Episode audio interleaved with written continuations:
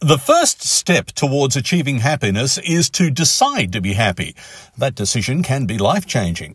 But the decision itself is only the start of the journey. Sad people become happy people through a process.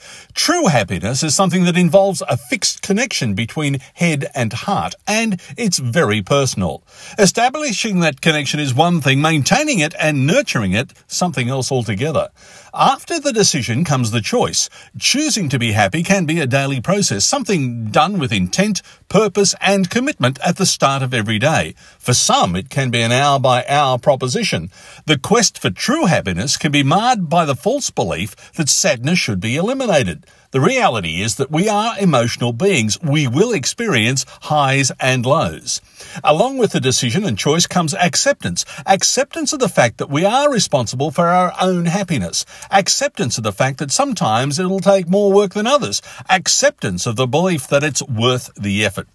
The most important thing to remember is that the power lies within. There are choices and decisions only we can make, choices and decisions that we must make. The choice is ours to make negativity or positivity, sadness or happiness. We only have one life to live. I'm Gary Bentley. That's the way I see it.